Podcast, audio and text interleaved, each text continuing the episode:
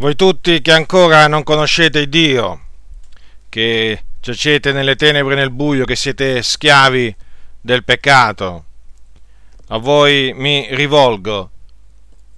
Ascoltate attentamente quello che sto per dirvi, quello che sto per annunziarvi. Questo è l'Evangelo che Dio, il creatore di tutte le cose, ha comandato tramite il suo figliolo Gesù Cristo di predicare ad ogni creatura e che quindi io vi annunzio in obbedienza al comandamento di Cristo Gesù, il Figlio di Dio. Gesù Cristo, il Figlio di Dio, è morto per i nostri peccati, secondo le scritture.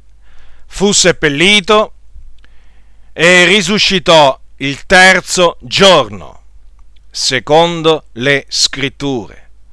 E apparve agli apostoli che aveva scelto, ai quali, dopo che ebbe sofferto, si presentò vivente con molte prove, facendosi vedere da loro per 40 giorni, ragionando delle cose relative al regno di Dio. Dopodiché fu assunto in cielo alla destra di Dio Padre. Ma affinché abbiate il più chiaro possibile il Vangelo, vi voglio parlare est- estesamente di Gesù Cristo, della sua vita, della sua morte, della sua resurrezione. Ho appena accennato prima alla sua morte, al suo seppellimento, alla sua resurrezione e, sua, e alle sue apparizioni qui voglio parlarvi un po' più dettagliatamente della sua, della sua vita, quindi aggiungerò altri, altri eventi, oltre a quelli già menzionati. Gesù Cristo, il Figlio di Dio, coeterno con il Padre, senza inizio.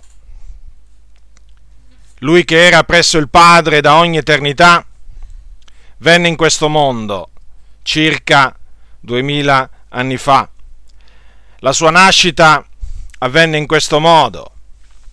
Maria, sua madre, era stata promessa sposa a Giuseppe e prima che fossero venuti a stare insieme si trovò incinta per virtù dello Spirito Santo perché un angelo del Signore era apparso a Maria e appunto le aveva preannunciato che lei avrebbe concepito e partorito un figliuolo che sarebbe stato chiamato il figliuolo dell'Altissimo.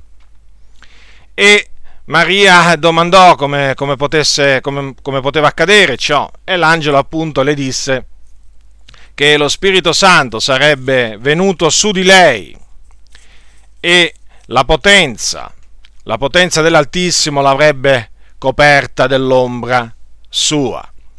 Così avvenne quindi Maria si trovò incinta per virtù dello Spirito Santo. Quindi ciò che in lei fu generato fu generato dallo Spirito Santo e non da Giuseppe. Ancora non erano, non erano sposati, erano solamente fidanzati. Giuseppe, naturalmente, vedendo vedendo eh, tutto ciò, cioè eh, avendo, avendo visto che Maria era incinta, essendo lui un uomo giusto, non volendo esporla ad infamia, si propose di lasciarla di nascosto. Ma mentre aveva queste cose nell'animo, un angelo del Signore gli apparve in sogno e gli disse, Giuseppe, figlio di Davide, non temere di prendere te con Maria tua moglie, perché ciò che in lei è generato è dallo Spirito Santo ed ella partorirà un figliuolo e tu gli porrai nome Gesù, perché è lui che salverà il suo popolo dai loro peccati. E quindi se la prese con sé, Giuseppe prese con sé, una volta che si destò dal sonno, fece come l'angelo del Signore gli aveva detto, prese con sé sua moglie e non la conobbe finché ella non ebbe partorito il suo figliuolo primogenito e gli posse nome Gesù. Quindi Gesù, il figlio di Dio, non nacque dall'unione tra un uomo e una donna, ma semplicemente nacque da una donna per virtù dello Spirito Santo. E nacque a Betlemme, una cittadina in Israele, nella terra di Israele. La città di Davide è chiamata. Nacque a Betlemme e fu allevato a Nazareth, un'altra cittadina di Israele, però situata più a nord di Israele, nella Galilea, in Galilea, una regione del, del, del nord di Israele. Là Gesù spese la sua infanzia, la sua adolescenza. La scrittura dice che era sottomesso ai suoi genitori, che cresceva. Sì, pure Gesù cresceva in sapienza e in statura e in grazia dinanzi a Dio e agli uomini. Di mestiere Gesù era falegname, apprese questo mestiere da Giuseppe, padre putativo, il suo padre putativo.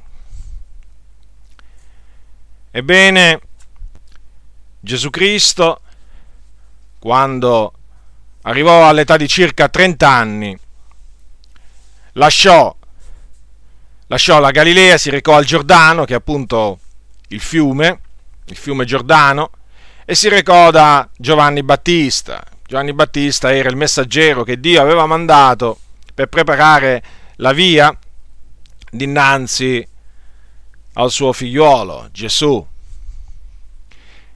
E Giovanni lo battezzò nel Giordano. E appena Gesù fu battezzato, che salì fuori dall'acqua, si apersero i cieli e lo Spirito di Dio scese come una colomba, a guisa di colomba, e venne, si posò su Gesù. E venne una voce dai cieli che disse, questo è il mio diletto figliuolo nel quale mi sono compiaciuto. Era la voce del Padre. Fu quindi al Giordano che Gesù fu unto di Spirito Santo, appunto perché lo Spirito Santo venne su di lui, dopo che era stato battezzato in acqua da Giovanni. Dopo di ciò Gesù fu condotto dallo Spirito Santo nel deserto per essere tentato dal diavolo. E le tentazioni cominciarono dopo che lui ebbe digiunato 40 giorni e 40 notti. Il diavolo si accostò a lui, lo tentò in diverse maniere, ma Gesù si oppose fermamente al diavolo, non cadde, non cadde in tentazione, ma resistette alle insidie del diavolo, resistette, si oppose efficacemente al diavolo mediante la parola di Dio che Gesù aveva riposto nel suo cuore. E quando il diavolo vide che non era riuscito a farlo cadere in tentazione, lo lasciò fino ad altra occasione. Ebbene, dopo che Gesù rientrò appunto dal deserto, cominciò il suo ministero. Cominciò il suo ministero in Israele cominciò ad andare in giro per le città, per i villaggi, insegnando nelle sinagoghe dei giudei, predicando l'Evangelo del Regno, sanando ogni malattia ed ogni infermità fra il popolo. E la sua, la sua fama si sparse al di là dei confini di Israele, nelle nazioni circonvicine. E grandi folle venivano per sentirlo, perché sentivano parlare delle cose meravigliose, dei segni, dei prodigi, delle opere potenti che Gesù faceva, perché Gesù faceva veramente cose meravigliose. Guariva ogni sorta di infermità, di dolori, lunatici, paralitici, zoppi, risuscitò persino dei morti. Molti malati furono guariti da Gesù Cristo. E ne aveva guariti così tanto che le, le persone, quelli che erano colpiti da qualche flagello, si gettavano per toccarlo, affinché potessero toccarlo, perché usciva una virtù da Gesù che guariva gli ammalati. E molti furono guariti anche in questa maniera. Altre volte Gesù imponeva le mani agli infermi, li guariva, altre volte semplicemente con la parola guariva gli ammalati. E che dire poi degli indemoniati che Gesù, guarì, che Gesù liberò, da cui cacciò molti demoni, quanti indemoniati. Persone possedute dai demoni che quando vedevano Gesù si gettavano ai suoi piedi gli dicevano tu sei il figliol di Dio. Ma Gesù li sgridava affinché non lo facessero conoscere. Comandava ai demoni di uscire. E i demoni dovevano ubbidire e uscivano. Considerate che erano così tanti quelli che andavano e venivano, che non aveva nemmeno il tempo per mangiare Gesù, assieme a poi ai suoi discepoli. E c'è scritto anche che era tanto la folla che l'accalcava che disse ai suoi discepoli di tenergli sempre pronta una barchetta, perché veramente erano tanti che lo, quelli che lo stringevano, si accalcavano attorno a lui. Quindi Gesù, oltre ad insegnare, oltre ad annunziare la parola di Dio, la parola che il Dio e Padre suo gli aveva comandato di trasmettere. Gesù operò tante, tanti miracoli, tante guarigioni e tante liberazioni.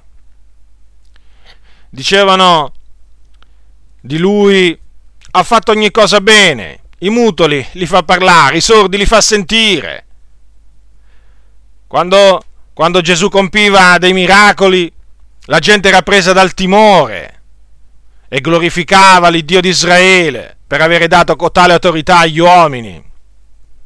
La gente sbigottiva nel vedere Gesù fare quelle cose, perché nessuno mai aveva fatto quelle cose prima di allora. E che dire poi del suo modo di parlare, di predicare, di quello che lui annunziava. Le folle pendevano dalle sue labbra quando Gesù parlava, erano tratti in ammirazione dalla sua dottrina, ma non solo dalla sua dottrina, ma anche dal modo in cui lui li ammaestrava, perché vedete, Gesù ammaestrava le folle con autorità, non come gli scribi e farisei che erano allora quelli che sedevano sulla cattedra di Mosè che ammaestravano il popolo. No, no, Gesù li ammaestrava con autorità e questa sua autorità colpiva, colpiva le folle. Come colpiva anche le folle la sua sapienza. Che sapienza, che parole di sapienza uscivano dalla sua, dalla sua bocca, tanto che si meravigliavano, dicevano ma che cos'è questa sapienza che gli è data? La sapienza che Dio gli aveva dato. Sì, Gesù fu un uomo saggio, non solo un uomo potente in opere, ma anche potente in parole, perché aveva autorità, l'autorità di Dio e aveva la sapienza di Dio. Quindi considerate, Gesù andò in giro facendo del bene, solo, solo del bene, non fece male alcuno a nessuno non fece del male a nessuno. Elesse tra tutti i suoi discepoli che lo seguivano, perché naturalmente ci fu una parte dei giudei che credettero in lui, credettero che lui era il figlio di Dio, che doveva venire nel mondo, credettero che lui era il salvatore del mondo che Dio aveva promesso tramite i profeti antichi.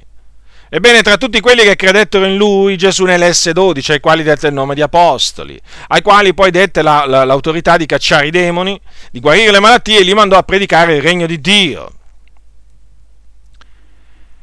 Ebbene, come ho detto poco fa, Gesù fece solo del bene, ma fu odiato, fu odiato senza ragione. Lo odiarono, lo insultarono, lo insultarono dicendo che era un mangione, un ubriacone, un amico dei pubblicani e dei peccatori. Lo insultarono dicendo travi alla moltitudine. Lo insultarono dicendo ha un demonio. Lo insultarono dicendo è matto, cioè è fuori di sé. Ricevette molti insulti. Gesù. Colui, colui veramente che viveva una vita santa, pia, giusta, fu insultato. Fu considerato alla stessa stregua di un, di un peccatore. Considerate, lo chiamarono un amico dei pubblicani e dei peccatori, lui che esortava i peccatori a ravvedersi, lui che predicava il giudizio di Dio a venire contro gli empi. Fu, fu accusato di essere, naturalmente un'accusa ingiusta, di essere un amico dei pubblicani e dei peccatori. Fu un uomo familiare col patire, veramente. Un uomo di dolore. Un uomo che sopportò molto disprezzo da parte dei suoi connazionali. Quindi, dopo circa tre anni, dopo tre anni di ministero, in cui predicò quello che nessuno aveva mai predicato, predicò nella maniera in cui nessuno mai aveva predicato, dopo tre anni di segni, di prodigi, tanto che la scrittura dice che Gesù fece così tanti miracoli che se si dovessero scrivere uno per uno, dice Giovanni, credo che il mondo stesso non potrebbe contenere i libri che se ne scriverebbero. Le cose che Gesù ha fatto sono veramente tantissime e tutte naturalmente a favore del prossimo, ma fu odiato. Fu odiato, fu perseguitato dagli scribi, dai farisei, cioè dai, e dai capi sacerdoti, dai religiosi del tempo. Perché? Perché lui dichiarava di essere il figlio di Dio, o meglio, chiamava Dio suo padre, e questo non era tollerabile da parte dei giudei, perché così, così, così dicendo Gesù si faceva uguale a Dio. E non solo, non solo per questo, ma anche perché Gesù guariva di sabato e secondo la legge di Mosè di sabato ci si doveva riposare. Ma la tradizione ebraica di quel tempo aveva interpretato quel riposo finanche a dire che di sabato non si poteva guarire. Ma Gesù non poteva, in questo caso, astenersi dal guarire gli ammalati, perché? Perché quello era il volere di Dio, che lui facesse del bene anche in giorno di sabato, perché egli era ed è il Signore del sabato. Quindi lo odiarono e lo perseguitarono per queste, per queste ragioni. Naturalmente, come dice la scrittura, la sapienza è stata giustificata dalle sue opere. È chiaro che le ragioni, le, queste ragioni per cui Gesù fu odiato, sono ragioni che non hanno non hanno un fondamento di verità, perché appunto la scrittura dice che egli fu odiato senza ragione. Gesù era il figlio di Dio, quindi aveva tutto il diritto di chiamare Dio suo padre. Egli prima di venire in questo mondo esisteva presso il Padre era uno con il Padre prima di venire in questo mondo e lo continuò ad essere anche dopo che venne in questo mondo. Quindi fece bene a chiamare Dio suo Padre, ma i giudei naturalmente, vedendo in lui solo un uomo e non anche Dio, lo, lo accusarono di bestemmia. Come anche per quanto riguarda il sabato, era lecito ed è lecito fare in giorno di sabato del bene. Ma gli ebrei accecati dalle tenebre accusarono Gesù di violare il sabato, lui che il sabato faceva del bene. Gli ebrei scioglievano magari il bue per menarlo a bere in giorno di sabato pensando di fare del bene. Però nel vedere Gesù che faceva del bene si infuriavano. Non consideravano che pure loro in giorno di sabato facevano del bene, però dalla legge non erano, non erano condannati, non erano giudicati per quello. Ma così dovevano andare le cose. Gesù doveva essere odiato senza ragione. E venne il giorno che i suoi nemici riuscirono ad arrestarlo. Avevano cercato altre volte di prenderlo, però non c'erano riusciti perché l'ora sua non era venuta ancora. Ma arrivò il giorno che riuscirono ad arrestarlo e questo fu possibile perché uno dei discepoli di Gesù, chiamato Giuda Iscariota, andò a conferire con i capi sacerdoti sul come darglielo, questi pattuirono di dargli del denaro e appunto Giuda decise di darglielo nelle, nelle mani. E quindi, dopo circa tre, tre anni di, di ministerio, Gesù, mentre si trovava a Gerusalemme in un giardino detto giardino del, del Getsemani, o nell'orto del Getsemani, ecco che arrivò una turba con bastoni, spade, capeggiata da Giuda Iscariota, e presero Gesù, lo legarono e lo portarono via. Lo portarono davanti al Sinedrio, il consiglio ebraico del tempo, e là lo condannarono come reo di morte. Dopodiché lo, lo dettero in mano di, o lo menarono da Ponzio, da Ponzio Pilato. Chi era Ponzio Pilato? Ponzio Pilato era il governatore della Giudea. E ogni festa di Pasqua, perché era la festa di Pasqua, quando appunto fu dato Gesù nelle mani di, del governatore, il governatore aveva l'usanza di liberare alla folla un carcerato, qualunque, qualunque carcerato la, la, folla volesse. E in quel tempo c'era in prigione un, un, carcerato famigerato di nome Barabba che era stato messo in prigione per sedizione e omicidio. Ebbene Pilato allora che fece? Si rivolse alla folla e disse chi volete che vi liberi, Barabba o Gesù detto Cristo? E considerate che la folla chiese che fosse rilasciato Barabba, ma che Gesù fosse crocifisso. Al che Pilato disse: Ma che male hai fatto? Ma la folla gridò: Sia crocifisso! Volevano a tutti i costi che Gesù, che Gesù fosse crocifisso. E Pilato, vedendo che non riusciva a nulla, ma che si stava sollevando un tumulto, si lavò le mani si lavò le mani in presenza della moltitudine e disse, io sono innocente del sangue di questo giusto, pensateci voi.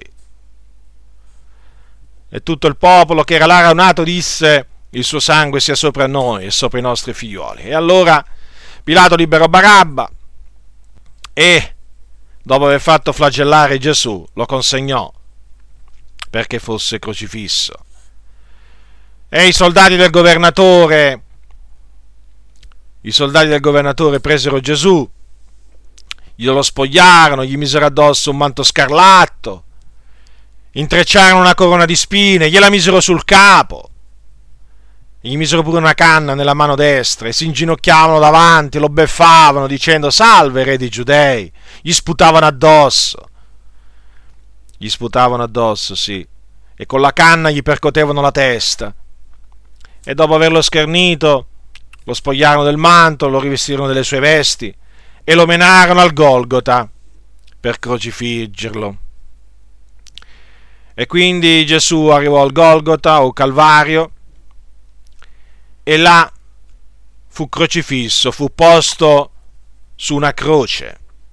Non fu crocifisso da solo perché ci furono altri due che furono crocifissi con lui, due malfattori però. Uno alla sua destra e uno alla sua sinistra. E anche mentre Gesù si trovò sulla croce, trafitto, fu insultato. Dovette sopportare anche mentre era sulla croce degli insulti.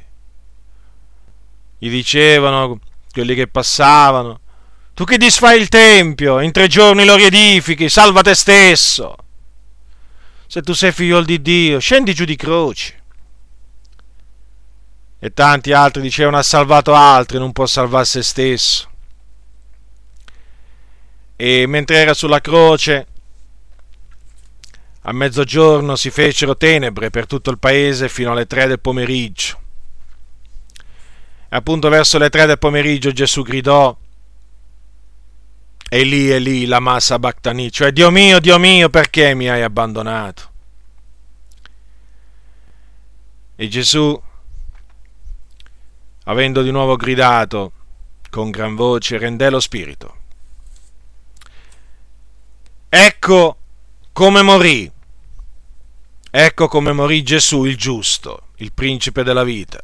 E considerate che quando morì, la cortina del Tempio si squarciò in due da cima a fondo, la terra tremò, le rocce si schiantarono, le tombe s'aprirono, considerate cosa avvenne, e molti corpi dei santi che dormivano risuscitarono e usciti dai sepolcri dopo la resurrezione di lui, entrarono in Gerusalemme ed apparvero a molti. E il centurione, che era là posto a fare la guardia, visto tutte quelle cose, temette grandemente e disse, veramente costui era figlio di Dio. E molti guardavano tutto quel spettacolo da lontano e, mo- e poi ritornarono a casa, battendosi il petto e tra quelli che appunto videro la crocifissione di Gesù c'erano molte donne che avevano seguitato Gesù durante il suo ministero, lo avevano seguito, lo avevano anche assistito a lui e ai suoi, ai, ai suoi discepoli. E dopo, dopo che Gesù spirò, venne un certo uomo chiamato Giuseppe, che era da era un uomo ricco, era anche discepolo di Gesù questo uomo. Andò da Pilato, gli chiese il corpo di Gesù e Pilato glielo diede. E allora Giuseppe prese il corpo, lo involse in un panno lino netto e lo pose nella propria tomba nuova. In quella tomba ancora nessuno era mai stato posto e le donne guardavano, guardavano dove, dove appunto era stato posto il corpo di Gesù. E fin qui appunto il seppellimento. Davanti al sepolcro fu posta una grossa pietra, ma il terzo giorno, il terzo giorno la, mo- la morte dovette rilasciare Gesù, perché il Dio lo risuscitò. Il Dio lo risuscitò. E la mattina del primo giorno della settimana, alcune donne andarono a visitare il sepolcro. Ed ecco che cosa avvenne, si fece un gran terremoto perché un angelo del Signore scese dal cielo, si accostò, rotolò la, la grossa pietra e vi si sedette sopra.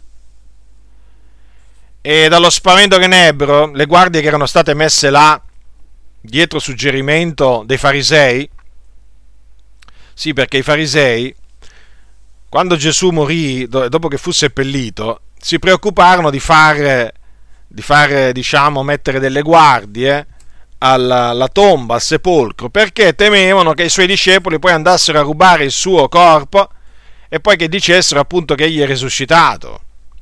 Quindi, temendo tutto ciò, andarono da, da Pilato E Pilato acconsentì appunto che fosse assicurata la, la, eh, la, il sepolcro.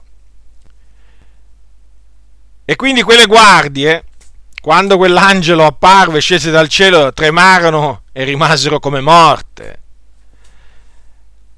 E disse quell'angelo alle donne che erano andate là al sepolcro, gli disse, voi non temete, perché io so che cercate Gesù, che è stato crocifisso egli non è qui, poiché è risuscitato, come aveva detto. Venite a vedere il luogo dove giaceva. Quindi Gesù uscì dal sepolcro perché fu risuscitato da Dio con un corpo incorruttibile, glorioso, potente, immortale. E dopo che risuscitò Gesù, apparve, sì, apparve sia alle donne che lo avevano seguitato, per esempio a Maria Maddalena, che era una di esse, ma anche ai suoi discepoli, agli apostoli che lui aveva innanzi scelto. Si fece vedere da loro per 40 giorni sì, si fece vedere da loro, ragionò con loro delle cose relative al regno di Dio durante quei giorni, mangiò e beve con loro e alla fine di quel periodo fu assunto in cielo alla destra della maestà nei luoghi altissimi, dove è ancora oggi. Bene, questa è la storia di Gesù di Nazareth questo è il Vangelo. Vedete, la parola Evangelo viene dal greco Evangelion, che significa buona notizia. Questa è la buona notizia relativa al regno di Dio e al nome di Gesù Cristo. Perché è una buona notizia? Perché questa, questo messaggio afferma che Gesù il giusto si è caricato delle nostre iniquità nel suo corpo sulla croce, affinché noi fossimo gratuitamente giustificati nel cospetto di Dio e salvati dalla schiavitù del peccato e quindi dalla perdizione eterna, perché ciò che aspetta coloro che sono schiavi del peccato e la perdizione eterna. Ho detto gratuitamente giustificati, gratuitamente salvati dalla schiavitù del peccato, perché è soltanto mediante la fede in Gesù Cristo che si viene giustificati e salvati dal peccato. Come dice la scrittura, il giusto vivrà per la sua fede. E ancora in un altro luogo dice, giustificati dunque per fede, abbiamo pace con Dio. Ed è altresì scritto, gli è per grazia che voi siete stati salvati mediante la fede. Ecco dunque perché l'Evangelo è una buona notizia, perché afferma che Gesù Cristo ha pagato il prezzo del riscatto che doveva essere pagato per riscattarci da ogni iniquità e renderci liberi, liberi, veramente liberi dal peccato e quindi salvarci dalla perdizione eterna. Dunque non è per opere, non è per opere, non è per opere che si può essere giustificati, non è per opere che si può essere salvati. Se si potesse essere giustificati e liberati dal peccato per le opere, Cristo è morto inutilmente e la grazia di Dio sarebbe resa vana, sarebbe annullata. E oltre a ciò, l'uomo si potrebbe gloriare davanti a Dio di essersi meritata la giustificazione e la salvezza. Ma proprio perché, ma proprio perché la giustificazione, come la salvezza, è un dono, è il dono di Dio, l'uomo, l'uomo che viene giustificato e salvato non ha di che gloriarsi nel cospetto del Signore. Assolutamente. Non ha di che vantarsi perché riconosce di avere ricevuto ogni cosa gratuitamente da Dio. Oggi ci sono molti che si dicono cristiani che hanno fatto proprio questo, hanno annullato il sacrificio di Cristo e di conseguenza hanno reso vano la grazia di Dio. Tra questi ci sono i cattolici romani, i testimoni di Geova, i mormoni, gli avventisti del settimo giorno e tanti, tanti, tanti altri che si dicono cristiani, ma con i loro sofismi, con i loro vani ragionamenti, con le loro dottrine diaboliche hanno annullato la grazia di Dio perché predicano una salvezza per opere, predicano una giustificazione per opere e in questa maniera vanno apertamente contro la parola del Signore che afferma, che afferma chiaramente che la salvezza è per grazia, perché si ottiene mediante, solamente mediante la fede in Gesù Cristo. Un giorno un centurione, mentre gli apostoli erano in prigione a Filippi, gli apostoli Paolo e Sila, ebbene questo centurione a cui erano stati affidati i carcerati, tra cui appunto Paolo e Sila, si gettò ai loro piedi e che fece loro questa domanda, che devo fare io per essere salvato? E la risposta degli apostoli fu, credi nel Signore Gesù e sarai salvato tu e la casa tua. Queste parole fanno chiaramente capire che la salvezza è per grazia, perché si ottiene solamente mediante la fede in Gesù Cristo.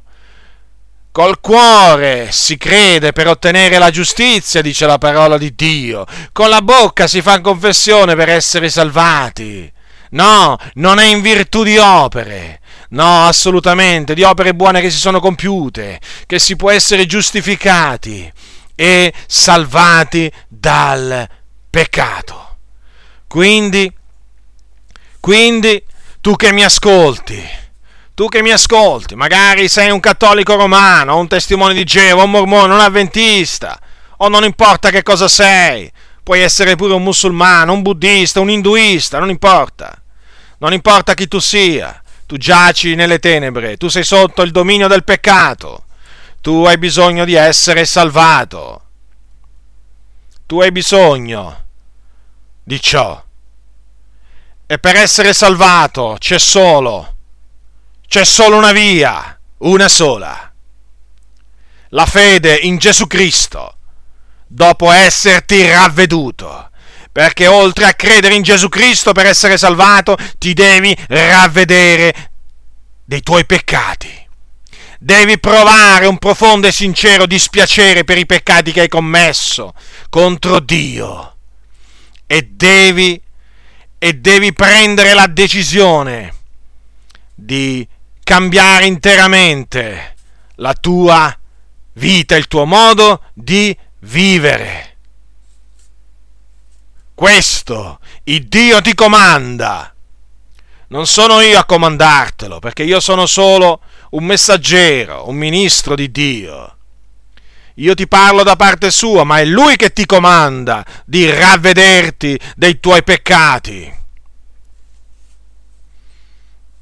È Lui sempre che ti comanda di credere in Gesù Cristo, nel suo sacrificio espiatorio, perché, come innanzi detto, Gesù Cristo, il Figlio di Dio, è morto per i nostri peccati. Quella quella sofferenza, quella morte che lui patì al Golgota.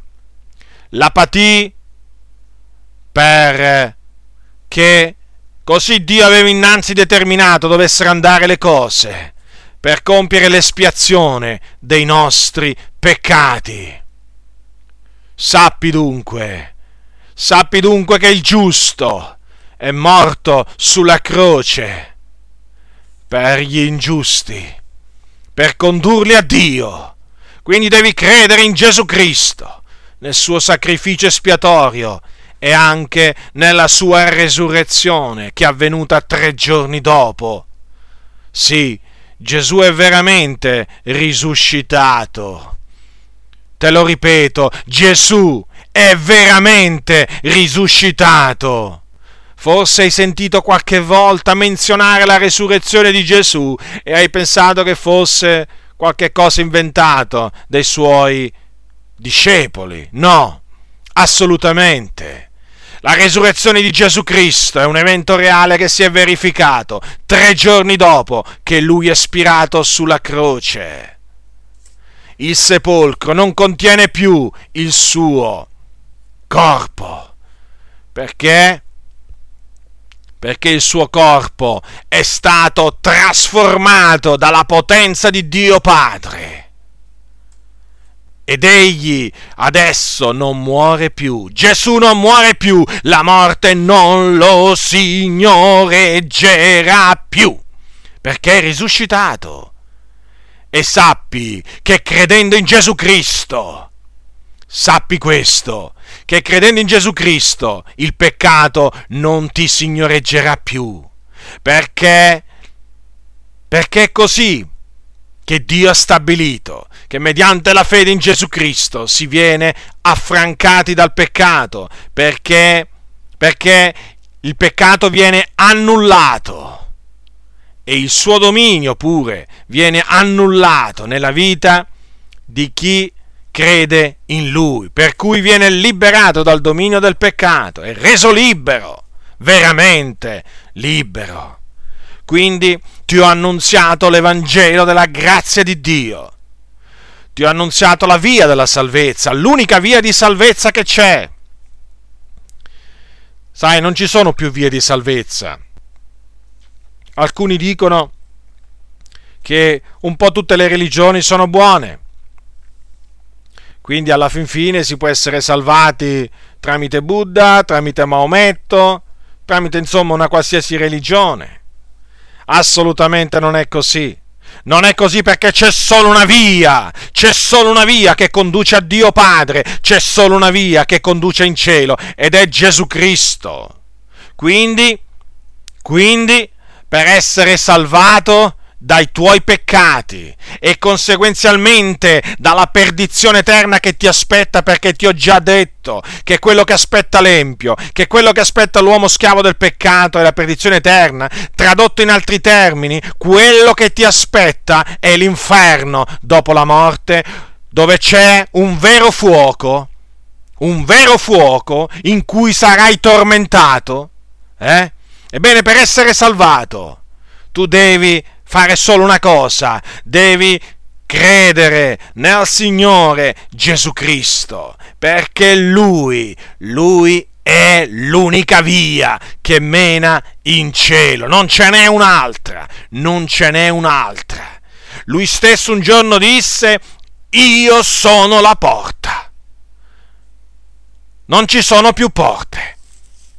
Non ci sono varie porte, sai?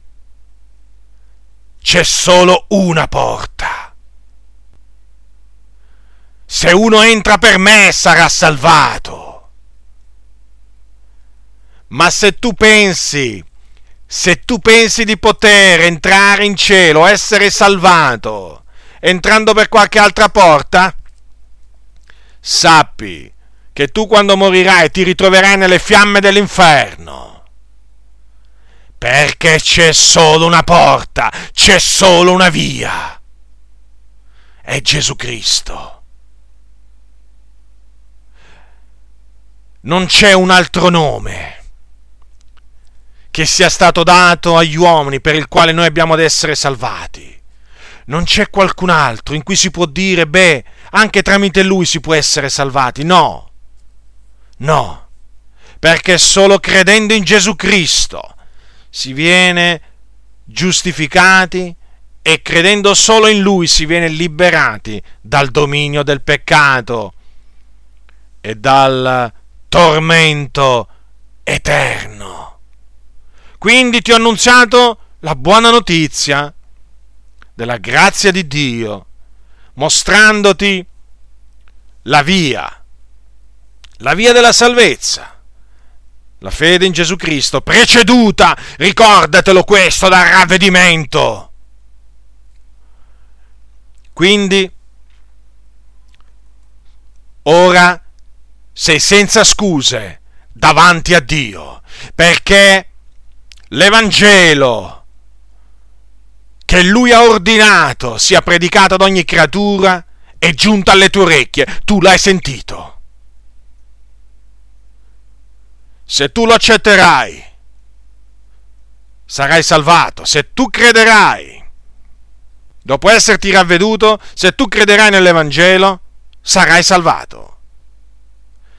Se tu rifiuterai di credere in queste parole che ti ho annunziato, sarai condannato. E quando morirai, te lo ripeto, affinché tu non ti illuda, quando morirai andrai in un luogo di tormento nel cuore della terra chiamato inferno, dove sarai tormentato dal fuoco, dove ci sono terribili sofferenze. E poi arriverà il giorno in cui risusciterai, comparirai davanti al tribunale di Dio. Sarai giudicato secondo le tue opere e condannato a un'eterna infamia. Sarai gettato in un altro luogo di tormento, corpo e anima questa volta, che è lo stagno ardente di fuoco e di zolfo, dove sarai tormentato per l'eternità. Quindi considera che, considera che cosa equivale il rigetto dell'Evangelo consideralo attentamente. E subito, e subito. Non pensare di avere chissà quanto tempo davanti a te sulla terra. La vita è breve, molto breve. Potrebbe, potrebbe terminare da un momento all'altro, senza che tu abbia nemmeno il tempo di dire ah. Perciò sei senza scuse. Hai ascoltato. Adesso devi ravvederti e credere nell'Evangelo per essere salvato.